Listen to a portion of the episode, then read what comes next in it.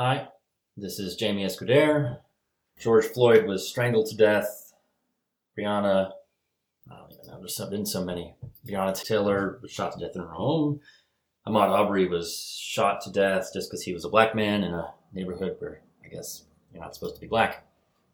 And there's violence all across the country, and I don't know what to tell you, except this go to court. Go to court. Go to 26th and Cal. Go to Rolling Meadows. Go to your local federal courthouse on sentencing day. Watch the police lie about a Cook County drop or drugs, how they found the drugs, or whatever.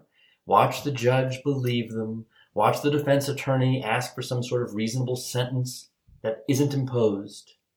Watch the 22 year old woman, mother of five, get sentenced to over 200 months in prison for a nonviolent crime. See that stuff for yourself.